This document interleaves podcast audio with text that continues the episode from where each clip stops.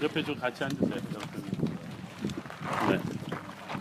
자, 우선 1번, 2번, 3번, 4번. 여기 이스라엘에서 목회하면서 참 좋았던 것 중에 하나가 방학 때나 아니면 중간에 좀 우리가 브레이크타임이 긴 경우에는 우리 교인들하고 함께 이스라엘에서 탐사를 주로 다녔어요.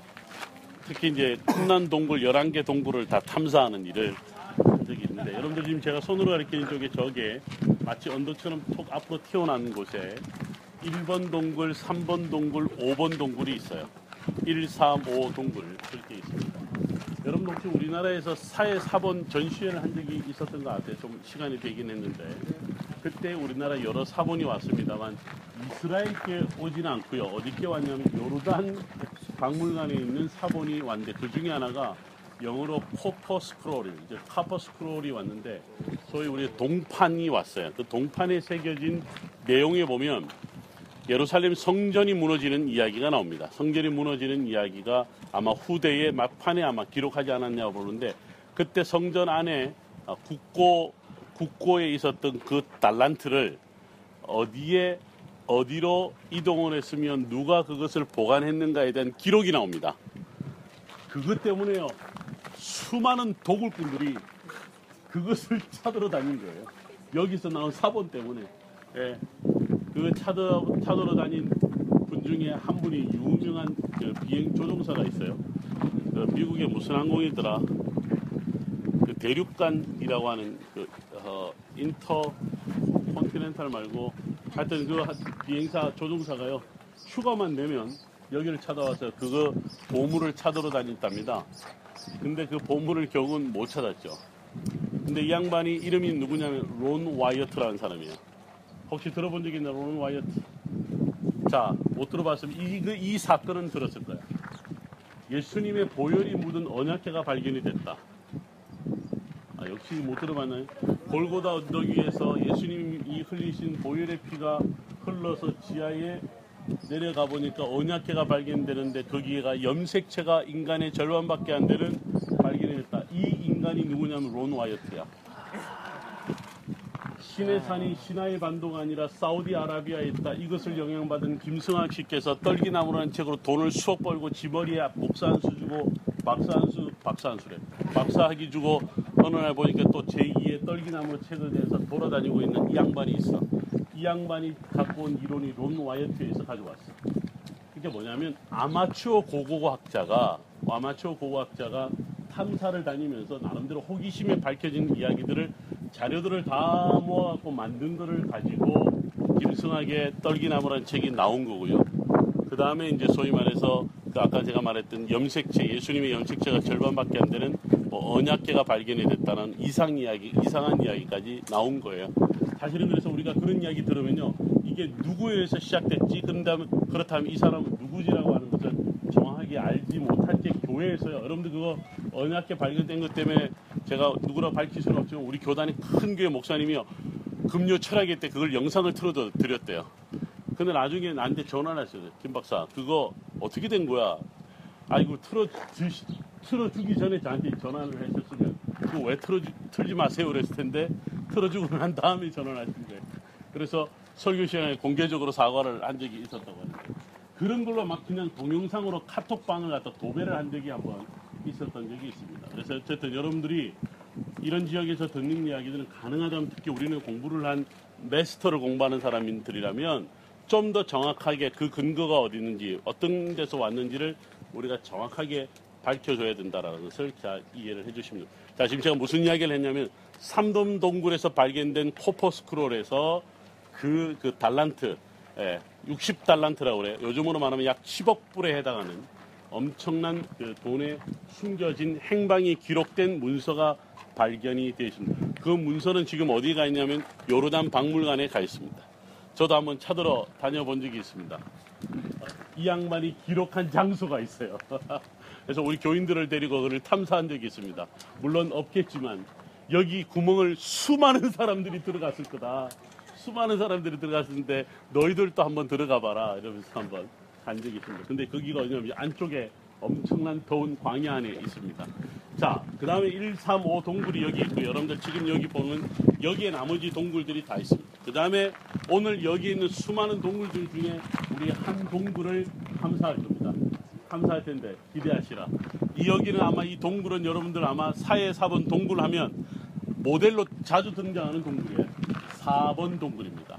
4번 동굴을 우리가 직접 탐사를 해보게 됩니다. 자, 그 다음에 바로 지금 제가 이렇게 뒤쪽이 바로 어디냐면 쿰란 공동체가 살았던 흔적이 있는 곳입니다.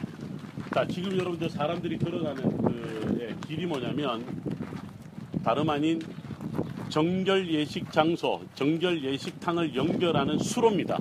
아까 제가 정결 예식 장소를 히브리 말로 뭐라고 그랬죠? 네?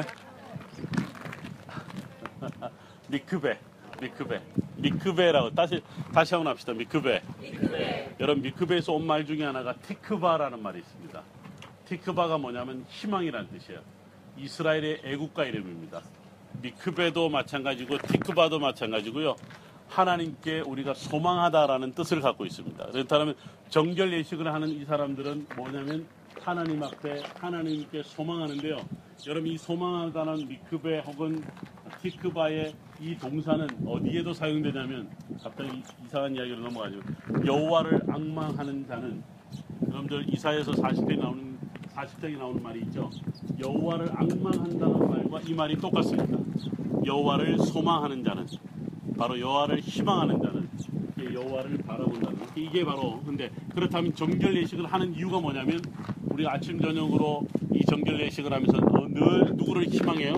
소망하냐면 여호와를 소망하면서 하는데 보통은요 미크베가 대제사장이나 회당이나 이런데 한두 개가 발견이 되는데 여기는 무려 9개가 발견됩니다. 9개가 발견된 장소들을 쭉 연결을 해서 해놓는데 그렇다면 정결 예식을 할 때 여기 약 300명 정도 살았던 이곳에 많은 사람들이 각자가 정결 예식 장소로 가서 했을 텐데 그 물은 어떻게 하냐면요 저 수로를 통해서 물을 흘려내 버립니다. 제가 말씀드렸죠. 플로잉 워터라고. 플로잉 워터 흘려내 버리면서 그 물을 가지고 정결 예식을 했던 것을 볼 수 있습니다. 자, 여러분들 쿰란에 대한 이야기 뭐 한도 끝도 없는 이야기지만 우리가 박물관에 가서 직접 이제 우리가 한번 들어보겠는데요. 일단 우리가 지금 이 플로잉 워터가 흘러간 지역들을 쭉 가게 될 텐데 저는요 유대인들이 이 히브리어 단어를 만드는 게 너무 재밌습니다. 하나만 제가 하고 넘어가는데요. 이 플로잉 워터를 넘어가는 것을 히브리 말로 한번 따라하겠습니다. 에메트. 에메트가 진리 혹은 진실이라는 뜻입니다. 이 사람들은 그 길을 진리와 진실을 가리켜요. 근데 유대인들이 탈무드 해석에 따르면 재밌는 이야기입니다. 여러분도 보세요. 알파벳의 첫 번째 알파벳이 뭔지 아세요? 알렙이죠. 미안합니다. 지나간 이야기 갑자기 이영호 교수가 막 떠오르기 시작하죠. 네. 그걸 어떻게 받아들여야 될지 힘들 텐데. 네. 그 다음에 마지막 알파벳이 뭐죠? 타우가 아니라 타부.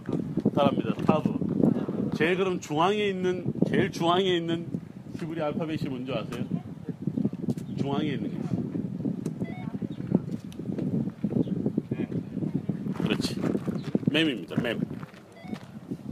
알렙, 맴, 카브입니다.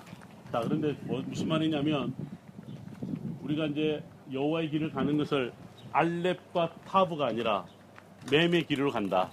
이게 진리다. 이렇게 가리킵니다. 좌나 우로 치우치지 말고 오직 여호와의 길을 간다. 이게 에메트라고 합니다. 유대인들은 그런 삶을 가르칩니다. 좌로나 우로나 치우치지 말라는 그 말이 바로 히브리어 단어를 만들어서 에메트라고 하는 진리를 가리키는데 근데 그걸 갖다가 수로의 이름에 붙였던 거예요.